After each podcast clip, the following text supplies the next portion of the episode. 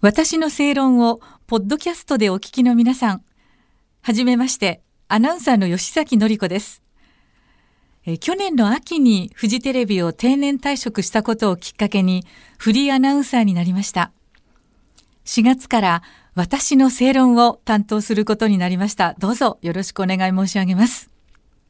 私は38年近いサラリーマン生活に、別れを告げたことになるんですが、例えば今、平日の昼間にね、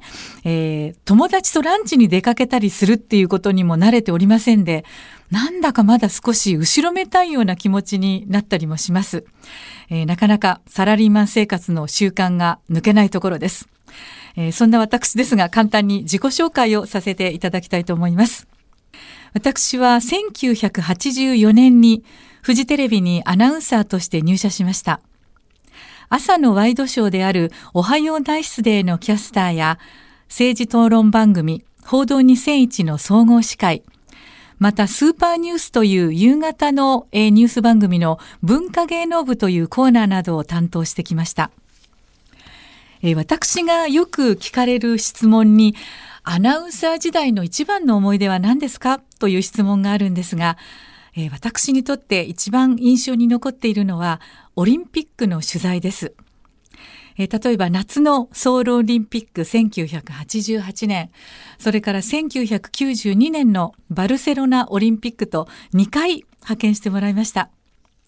えー、去年の東京オリンピック・パラリンピックや、えー、この冬の北京オリンピック・パラリンピックの記憶がね、鮮やかに残っているという方もたくさんいらっしゃると思います。えー、アスリートたちがまさに人生をかけてしのぎを削る激しい戦いを自分のこの目で見て伝えられるという喜びがありました。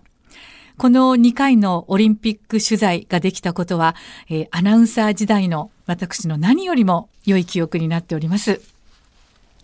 えー、また、政治討論番組の報道2001での思い出としては、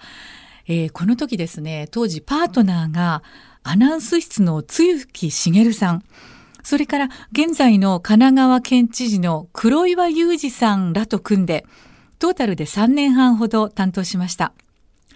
えー、この報道2センチという番組なんですが、初めは専門用語が本当に難しくて理解できずに、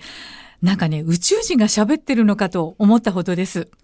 で、あの、大変だったんですけれども、まあ、だんだん慣れていくにつれまして、本当に様々なゲストが討論する毎週の生放送が、えー、大変楽しみになったことを思い出します。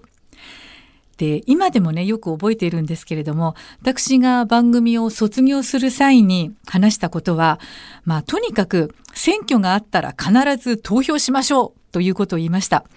まあ、実にね、シンプルなんですけど、大切なことだと思っています。今もその気持ちはね、変わっていません。で、私の趣味についてちょっとお話をさせていただくと、歌舞伎を見ることです。で、歌舞伎が好き大好きなんですけれども、その歌舞伎好きが高じまして、えー、歌舞伎のイヤホンガイドの解説者もやっています。えー、実は、こんな面白さがあるんだよっていう歌舞伎の魅力をね、一人でも多くの方にお伝えできれば嬉しいなと思っています。まあ、ここまでいろいろ申し上げたんですが、えー、とにかくインタビューということが何よりも大好きな私でありまして、えー、アナウンサーの仕事で一番好きだった仕事がインタビューでした。この私の正論という番組では様々な分野の専門家をお招きしていろいろな話を伺うことができるというのが本当に楽しみであります。この私の正論というね、番組のタイトルは、なんか随分硬派なイメージだなという気もするんですが、わかりやすくとにかくいろんな方にお伝えしていけるように、えー、精進していこうと思っておりますので、どうぞよろしくお願い申し上げます。さあ、私の正論1回目のゲストは、産経新聞論説委員県政治部編集委員のアビル・ルイさんです。ぜひお聞きください。吉崎のりこでした。